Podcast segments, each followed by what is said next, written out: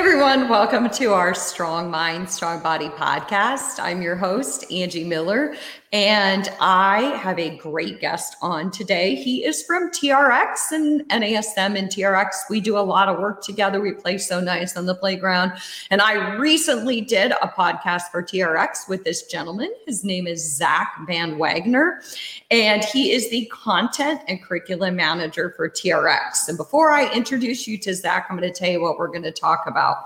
We're going to talk about intrinsic motivation, that motivation that comes from within that deep driving motivation that makes clients want to stick with exercise. It really improves exercise adherence. And we are going to talk about how do we build intrinsic motivation in clients so that we can help them shift the focus from how they look to how they feel. And we can keep them exercising, not just for this week or this month, but for a lifetime. So, Zach, come on on and introduce yourself. Thank you so much, Angie. I really appreciate that great introduction. Uh, as Angie said, my name is Zach Van Wagner. I am the content and curriculum manager for TRX training. Uh, I've been doing this role for a couple years now. I've been with TRX for about six years. But before that, I was just another fit, fitness professional, personal trainer working out of San Francisco, California. Uh, San Francisco is home to me because I did come here for my undergraduate degree in kinesiology and exercise science from SF State. And once I finished with that, I had already developed and started a career in personal training with uh, Crunch Fitness. And so I just decided to stay and not go back to my hometown in uh, Central California. But I've been in the city for about 14 years, helping people in the community around San Francisco, uh, especially over this last year with everything that's been going on. So thank you so much for having me. And once again, thank you for coming on TRX's little little podcast uh, Q and A we did a couple weeks ago. Yeah, absolutely. Well, you know, Zach, that's what inspired me to have you on. Is I thought that you and I just had great dialogue, and and uh, we just blended well together. So I was like, Zach, I need to have you on this Strong Mind, Strong Body podcast because you are very much a mind body kind of guy and putting it all together. So let's talk about this whole concept of intrinsic motivation because I think it's a super powerful way. It personalizes exercise to meet our clients' needs, and again again, it really taps into who they are and where they are in their life and how do we keep them coming back to us or back to the gym or just wanting to exercise and stay healthy. And so before we deep dive into that, let's just define the difference between intrinsic and extrinsic motivation.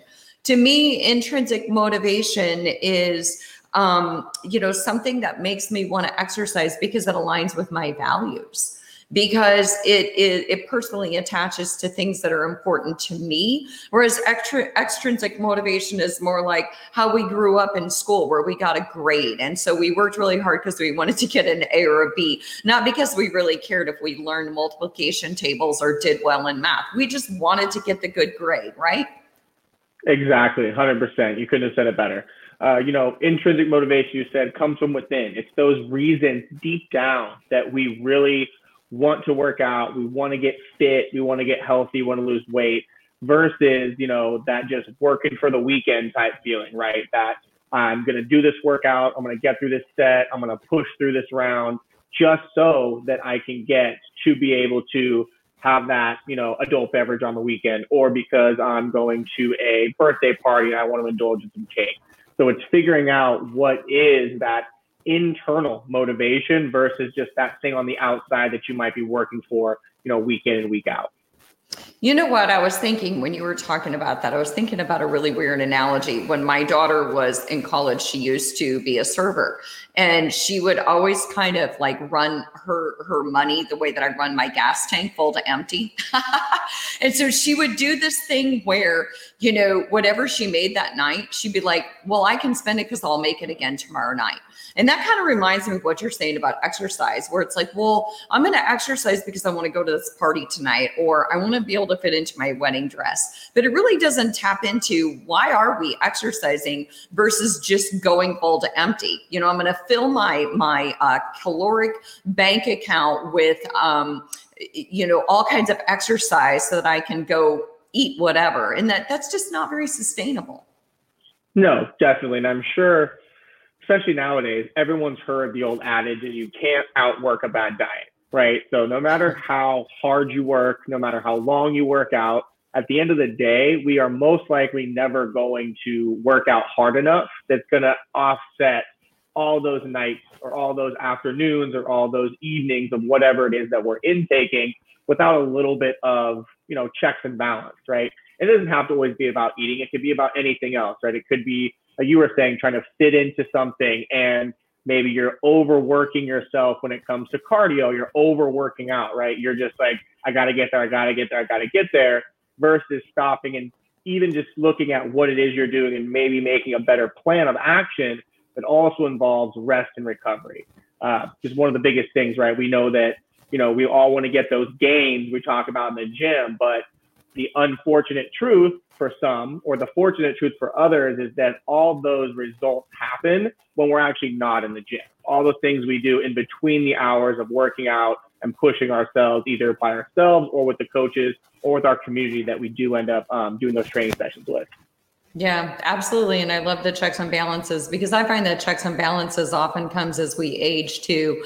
Um, so, you know, a lot of times it's the stuff that we can't see. It's what's going on with our heart. It's what's going on with our brain. There's always going to be checks and balances, like you said, for lack of exercise or a poor diet. But, you know, one thing I want to say, one last thing I want to say about intrinsic versus extrinsic motivation before we even kind of deep dive into how we start to build it is that intrinsic motivation is highly linked to self determination theory.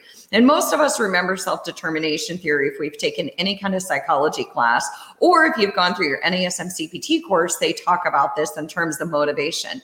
But self determination theory is that people are more motivated, motivated to change when they feel competent. So they feel like they're actually capable of achieving the task at hand.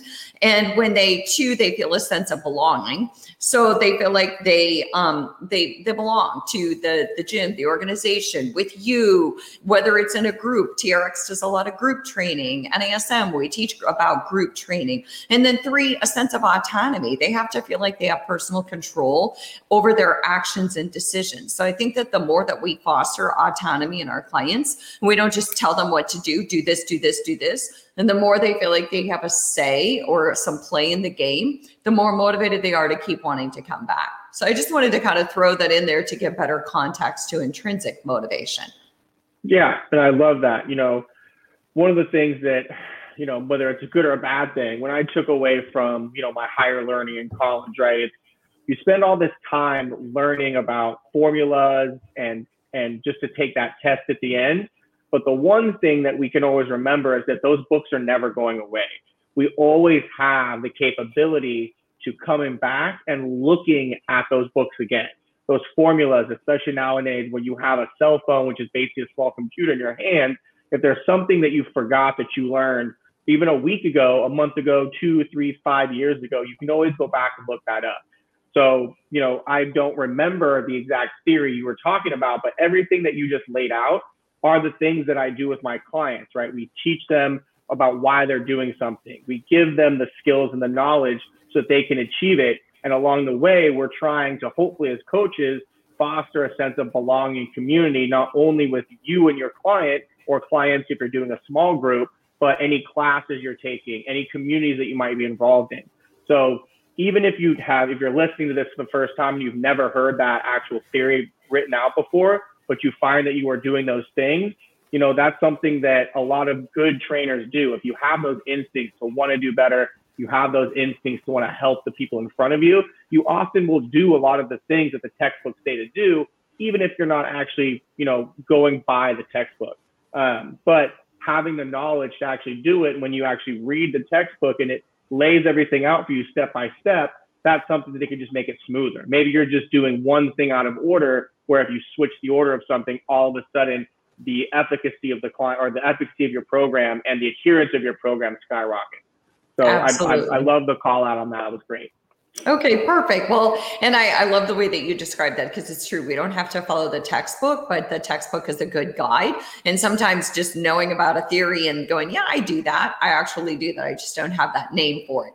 But Zach, when you and I were talking about building intrinsic motivation, you said that you feel like, you know, obviously it all starts with that intake. And you had some great ideas on how you do an intake with your clients in order to kind of start to foster that intrinsic motivation. So let's talk about that. What do you do Definitely. during that initial intake? So the initial intake for me, that that's that's you know you can think of it like an interview. You can think about it as a first date, um, but just depending on the way that your psychology works, right? A lot of people are terrified of a first date. A lot of people might be terrified of an interview situation. I just really look at it as the chance to do your best job as the coach or as the trainer for that client because at that moment you are having that first maybe interaction where you're sitting with them maybe virtually or in person. And the biggest thing the best thing that i believe you can do is actually be genuine and wanting to help that person. And sometimes that comes with asking tough questions. And the more comfortable you are with answering those types of questions the more comfortable you'll be with asking those to somebody else. For example one of the things that kind of that always locks up is you know, talk to me about your nutrition. I usually don't like to use the word diet because diet has a negative connotation for a lot of folks, especially people who might have gone through eating disorders or might not have a healthy relationship with food.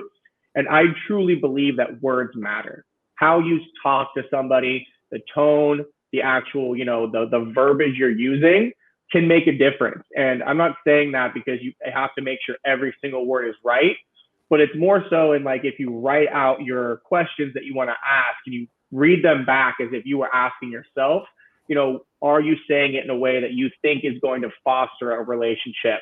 Or are you maybe saying it in a way that, you know, you would just write down impersonal, impersonal like intake sheet. So that's the big difference, I believe, when it comes to in-person contact is that so much is done behind an algorithm. So much is done behind a Google form.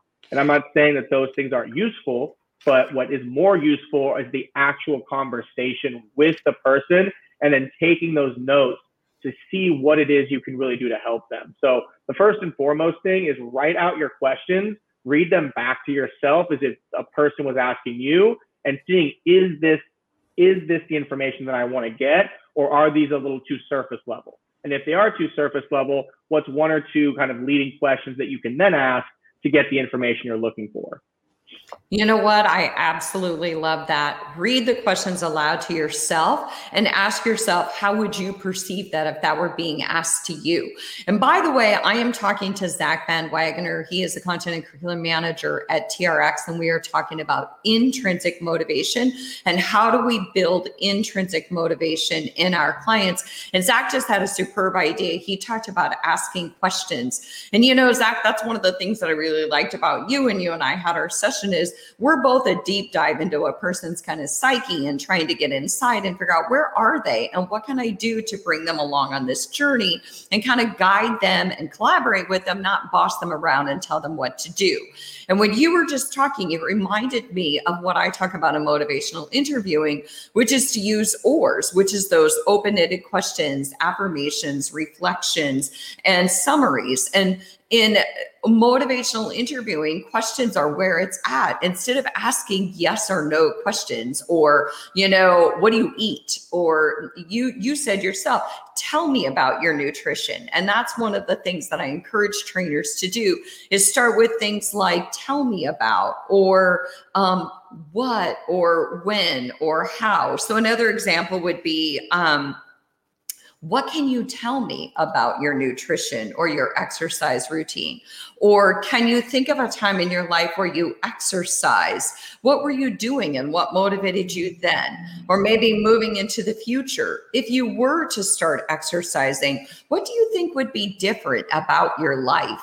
And so, talking about either forecasting or talking about the past, but using those open ended questions that invite clients to tell us their story. Hundred percent. I love that. And I, I even have questions like that in my intake forms where, you know, I get into a lot of what they're currently doing. Like that, that's just important, right? One of their history, what they're currently doing, Um, and then I want to know what's worked in the past. You know, based on the goal you have, has there ever been a time that you actually achieved this goal? And if you have achieved it, what helped you get there? On the backside of that, if you've had this goal for X amount of time and you've never achieved it, what are the things that you think that have been keeping you from there? Because as exercise coaches, as fitness professionals, as personal trainers, however you want to label yourself, we probably have a full toolbox of the ways we can help the person in front of them.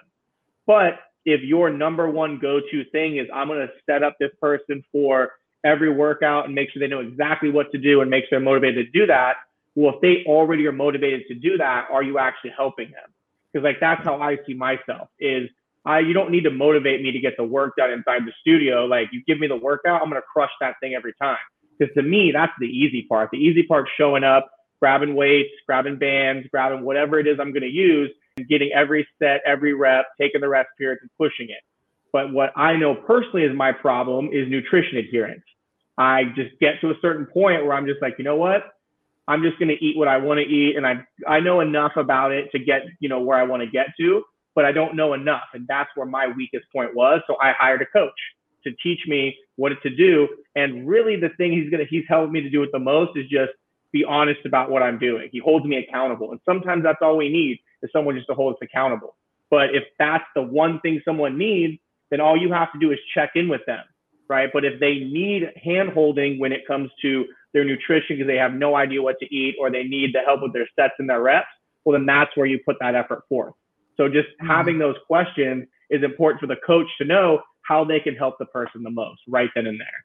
I love that. And I think also in doing that, then you know um, where you might need to collaborate with someone else. If your strong suit isn't nutrition and your client lacks in nutrition, you don't have to fake it and, and pretend like you know everything about nutrition because you're afraid your client might leave you. Instead, you can collaborate with somebody who specializes in nutrition and really work with your client to go that extra mile. But you're spot on, Zach. It's asking those questions initially. If we didn't ask those questions, we wouldn't know where those barriers are. And that was one of the things, too, that I think that when we're doing that intake, we have to tap into their perceived barriers and then we have to find out where where do they perceive um, them running into problems. And you even asked that, like in the past, when you exercise, what worked, what didn't work. And so, where do they perceive their barriers are? And a lot of times, clients will say, energy. I don't feel like I have the energy. And we know that a lot of times that it's about emotional energy versus physical energy because we all feel exhausted by the end of the day. They might say time. And for some clients, you know, if they're a single parent and they've got three kids, time really is a serious thing. And so we have to help them with time management and give them shorter workouts or whatever it might be. But I think it really helps to listen to what clients' perceived barriers are. So we have a deep understanding of what they see that's getting in their way. A hundred percent. Couldn't couldn't agree with you more. And again, it just starts with those questions. And there's nothing to say you can't rework the questions. Um, almost every time I bring in a new client, I read it back over and say, could this question go here? Can I add a question? Do I need to eliminate a question? Um, so just like anything, like you're never going to stop adjusting. And as soon as you think you figured it out, my suggestion is to go back within three to six months and see if there's something else you can readjust, just like anything else. Yep. So, you know, Zach, I'm curious about something. One of the things that I talk about in motivational interview is called a righting reflex. And often it happens the minute we get into that intake interview with our clients. We hear everything that's wrong, right? We're like, oh, I can't wait to fix them. Like putting together a big puzzle. Ooh, I know where the missing pieces are. We just can't wait to just finish that thousand piece puzzle.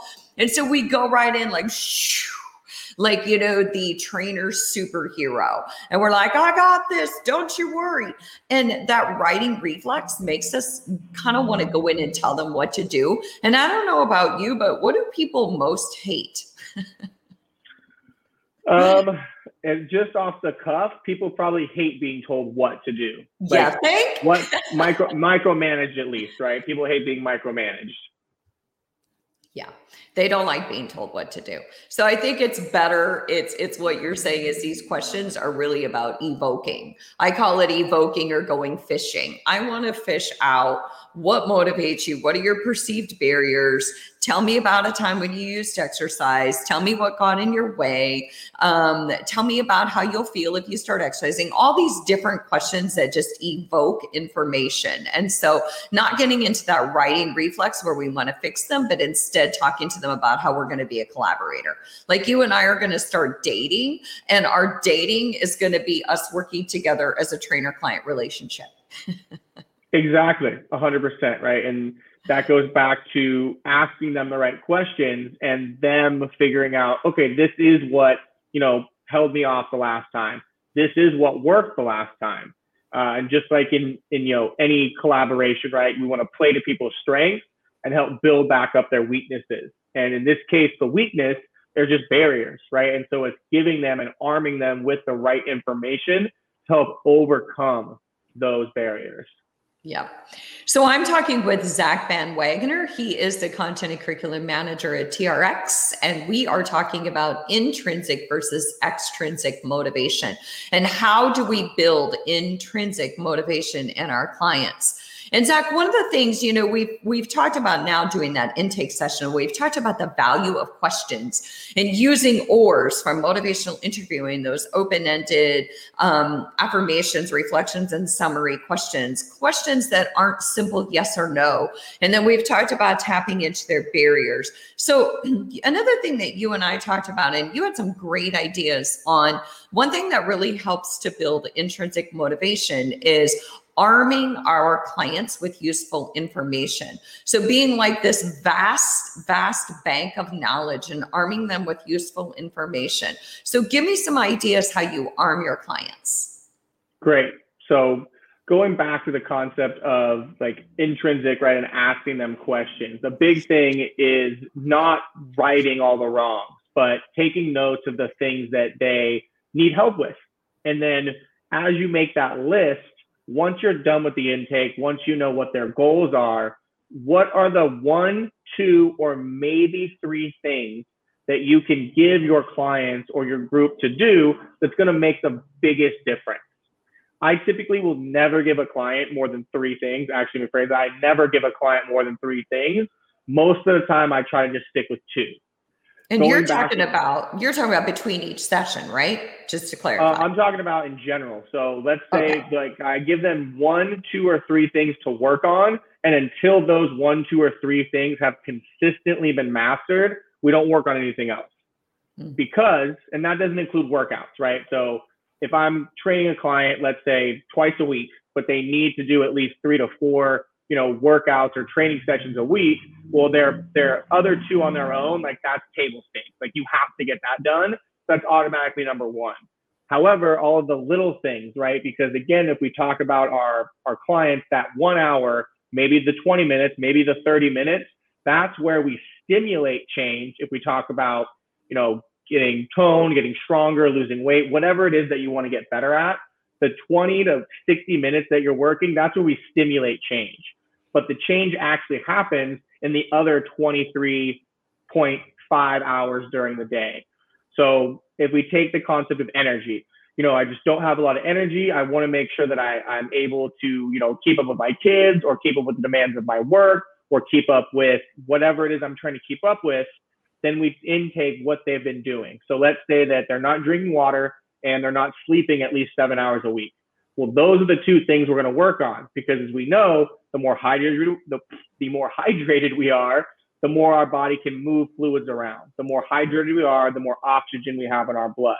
And then the more we sleep, the more energy we have, the better recovery we get, so the more energy we can push forth the next day.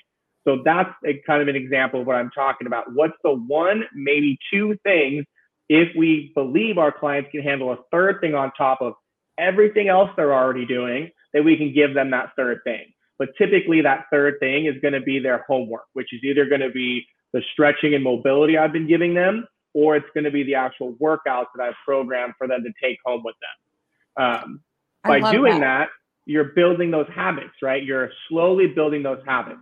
Example I always use because for whatever reason, people don't like to drink water. or people just don't notice they don't drink it. And I give that to almost every single client. You know, you're drinking this amount. We want to get you to half your body weight in ounces. So if you weigh 120 pounds, you need, no matter what, to be drinking at least 60 ounces of water. 120 cut in half to 60. We just change that to ounces. Now we have that. Um, but you know, and that's if you're not working out. That's if you got up, went to your computer, zoomed, went to the kitchen, went back. So just as that one example. But once they've shown me that they can increase their water, now they've built that habit. Now they know they're capable of doing that. And I can either just increase their water or I can give them something else to work on. All of this building up that that intrinsic motivation because they're the ones that are doing it. I'm just suggesting it and then I'm just holding them accountable to doing it. I'm not actually doing any of the work, which is the great part when you show them that. Yeah, and I think that it is important to only get them one or two things, wait till they successfully achieve those things. I also love the way that basically what you're saying is during that interview, if I said my perceived barrier was lack of energy, instead of trying to fix the fact that I don't have energy or tell me why I should have more energy or call me out on it, you're basically asking me a simple question like, Hey, I'm wondering how much water you're drinking a day. Do you think we could make it a goal to add in X amount? Amount of water because you know what? It, it's actually supported that you're going to have more energy if you drink more water or or you know you're going to feel better. And hey how's your sleep? Just asking me questions and then giving me a correlation between what i said my perceived barrier was and then how I might be able to implement things into my life. But the biggest thing that I hear here is you're telling me what to add instead of what to take away. See, that's the other thing about, you know, motivational interviewing in general and mo- and building intrinsic motivation is we're always telling people what to take away, but but we forget to tell them we forget to reverse that and talk about what to add. Instead of saying to me, you need to stop eating this or that, how about you need to start, you could start eating this or that? Right. So let's talk about what I can add instead of what I need to get rid of. 100%. Right. And, and that's part of giving them useful information. Because as you just said, if I'm just telling them what not to do or what to take away, then their focus is going to be on that thing. And if we think about the concept of of the uh, what's the word I'm looking for? The concept of just envisioning things and speaking things into existence, right? The thing that we think about, um, Simon Sinek. He does a he does a, a joke or does a thing where he's like, I'm going to prove to you that the human mind can't not think about something. And he comes on, he says like, don't think about a pink elephant. And the only thing you can think about is a pink elephant. Mm-hmm. If I tell somebody, don't eat pizza, if I tell somebody, don't drink as much alcohol, right? That that's what their focus is on. But if I give them, hey, I want you to drink this much water. I want you to make sure you have two to three servings of fruit every day.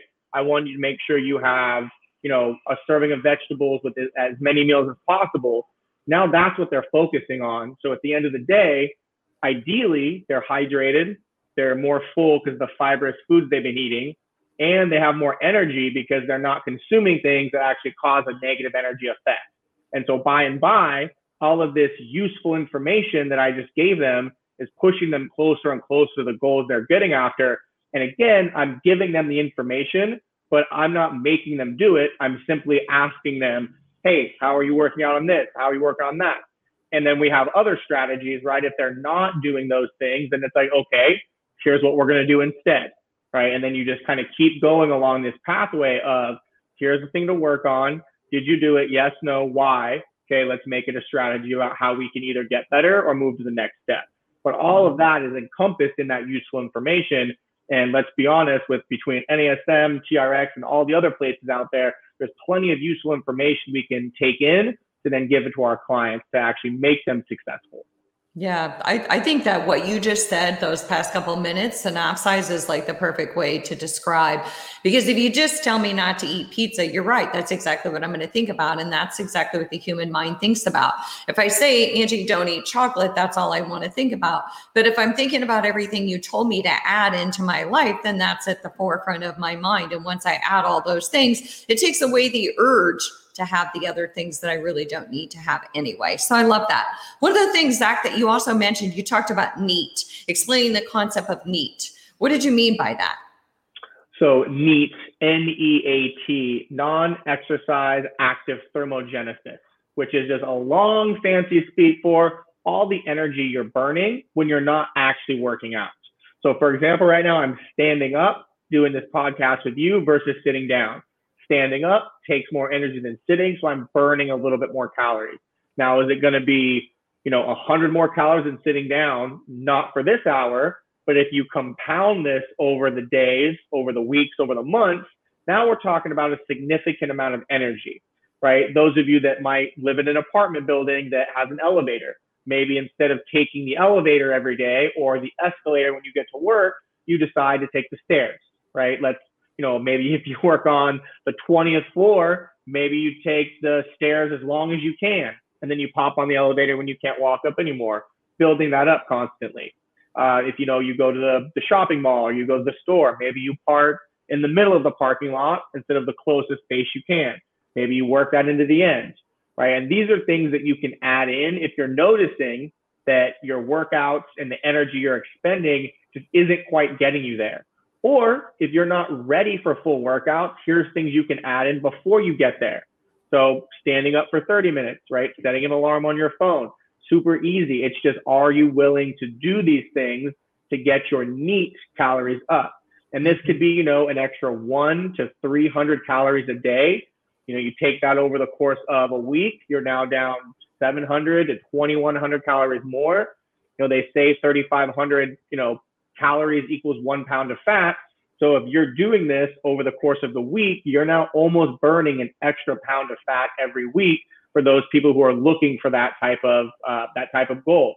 Or if you're just looking to increase your energy expenditure because it's summertime and you go on more hikes, you go on, you know, you go camping where you like float down the river, any type of, again, I'm probably using California type examples right now, but anything, right? It could be up, up to anything. So increasing NEAT, all NEAT is, is the energy you're burning when you're not actually working out, standing, walking longer, taking the stairs versus the elevator, um, you know, going on calls. So one thing that, you know, we're all behind this computer right here. Obviously, I need to be facing forward, but if you have the opportunity to take phone calls where you can walk around, even if you're just walking around your block, take that phone call from there.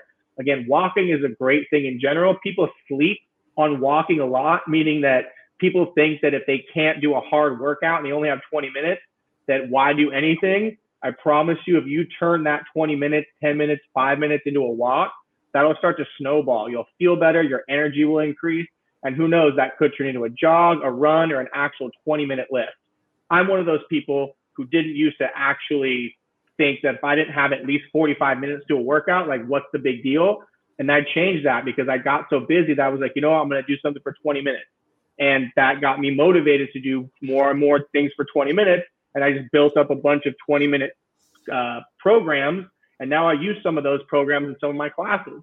So it yeah. could also just snowball into things like that. So that's what NEAT is in a nutshell. Yep. And I'm so glad that you explained it. I wanted to pass that off to you because I was like, I'm going to give it to you because you're going to give us the short and sweet version and I'm going to give us the longer than necessary version. So thank you so much. That was absolutely perfect. And that's the thing. I mean, it's all these things that we can be doing throughout the day that add up by the end of the week. Sure, maybe it's not going to make a huge difference, but all the time when I'm when I take phone calls now, I put in my AirPods and walk on my treadmill. Drives my sisters and my friends nuts, but I'm like, you know what? I have to be doing something. And I'm sorry if you have to listen to my treadmill. It's either that or I walk outside and then, you know, I, I walk the puppy who's always talking to other puppies and there's a lot of noise there. But there's all these little incidental things that we can do. We can, that's why I encourage clients to wear those trackers, is because every hour in the hour, this thing is going to buzz and it's going to encourage you to get up and do something. And all of that adds up over time. I think that people really, that's why I call it movement, not exercise because it's just all the different ways that you can move throughout the day that make the biggest difference, right? That's why they say that you can't exercise one hour a day and sit for the other hours and expect that to be enough. A hundred percent, right? A hundred percent. And you know, don't get don't get her wrong, don't get me wrong. Like there are times when you are exercising, like you step onto the gym floor and you are there to exercise. Right. But one of the things that I learned early in my career is not everybody likes to exercise. Like there are some people when I first started, you know, people sit down in the gym The only reason they're sitting in front of you as a trainer is because the gym gave them a free personal training session.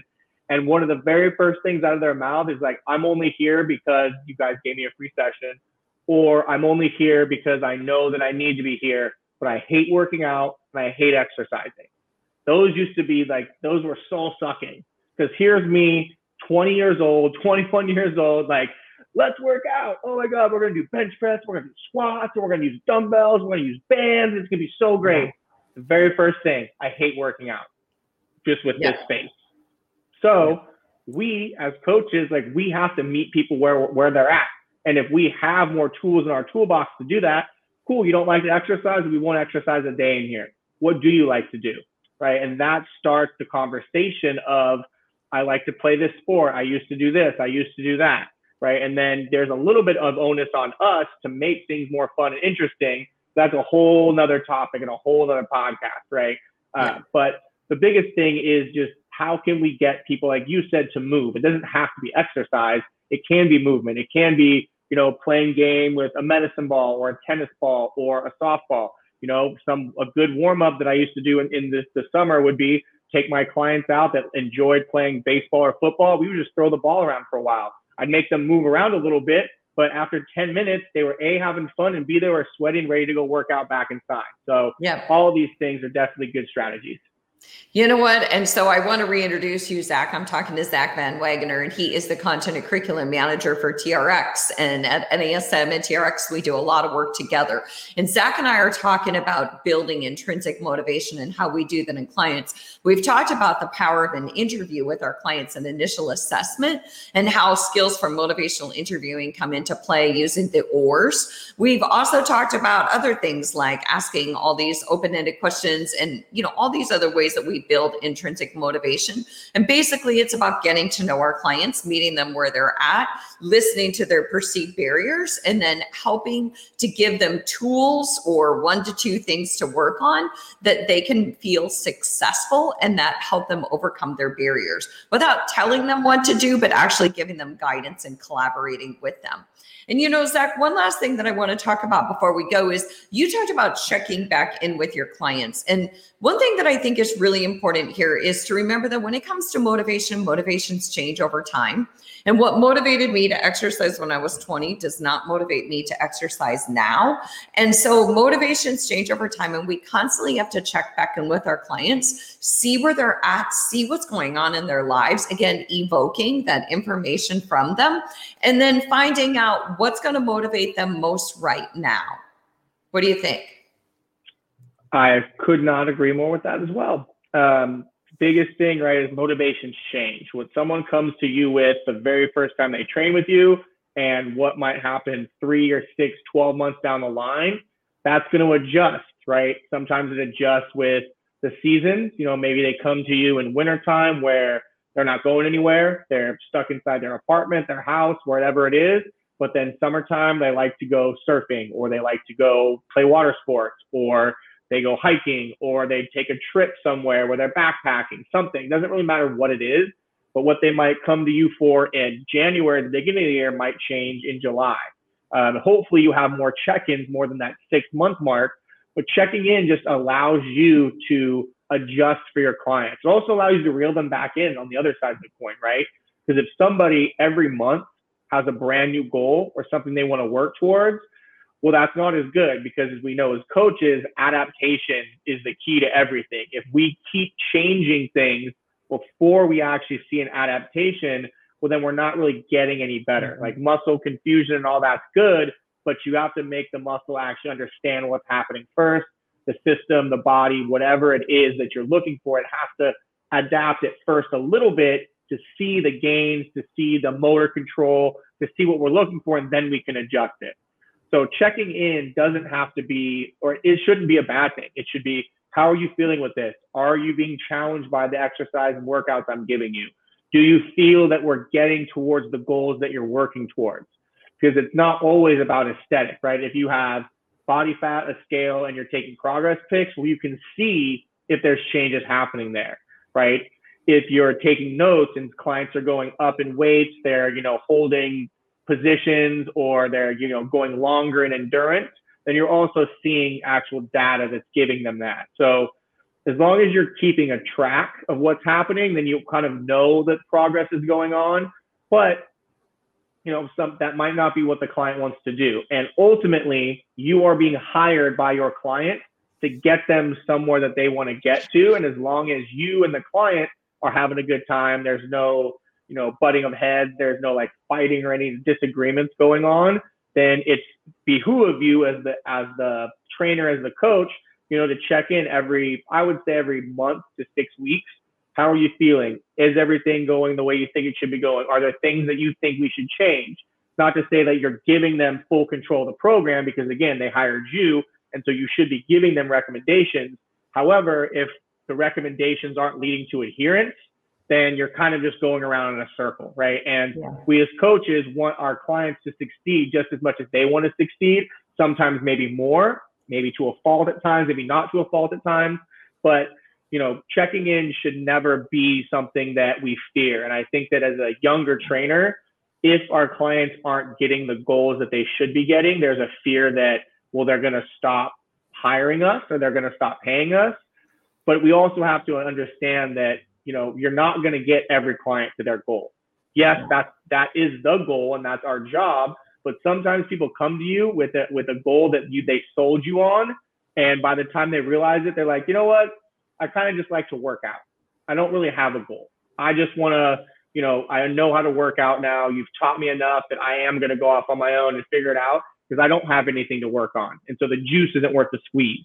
But that's a very small fraction of the time. Right. Typically, if you ask your clients what it is they want to achieve and you're constantly checking in with them, they are going to get better. It's going to make you a better trainer, you a better coach, and it's going to just build that skill set of being able to talk to your clients on and get real and have that personal touch into it because we're personal trainers. We're not just trainers. People often make the joke trainers are for horses. Maybe, but they're not called personal trainers for horses. And so, you know, people kind of make that joke. It's like, I'm a coach, I'm a coach. It's like, you're a coach and you're a personal trainer. But the personal yeah. thing is what we really need to lean in on. And that's when it comes to that checking in, checking in on people, how they're doing personally, not just as a, another sheet in your in your day. Mm-hmm. Well, and I think that all that was well said. And I think that too, when you're checking in with people, I like to ask questions like, um, what type of positive impact has exercise had on your life? How has it influenced your relationships? How has it influenced your sleep? How has it influenced your emotional health? Do you feel more positive? Do you feel like you're waking up with more energy? So I like to ask them questions that have nothing to do with weight on a scale or or anything else that just talks about the influence of exercise on their lifestyle, their energy level, their relationships and all those personal things. And so I think that that's where checking in is is very powerful too is making exercise about, again, personalizing it to them, to what's important to their value system, which is dependent on what they tell you, what kind of job they have, what type of relationships they have. So, again, I was talking with Zach Van Wagner, the content and curriculum manager of TRX, and we were talking about intrinsic motivation. And we talked about the power of an interview. We talked about arming clients with useful information.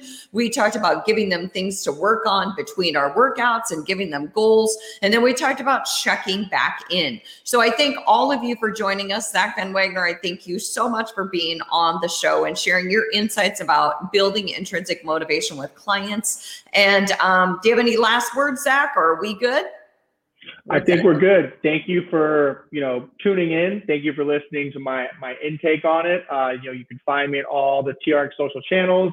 Um, if you're uh, interested, the TRX core is now live, and we have a lot of information just like this for you to completely peruse, intake, study, and then go back out there and have some fun with your clients and with your classes. So I look forward to seeing you again. Um, if you get, if you guys are out there, tune in, and hopefully I'll see you guys soon.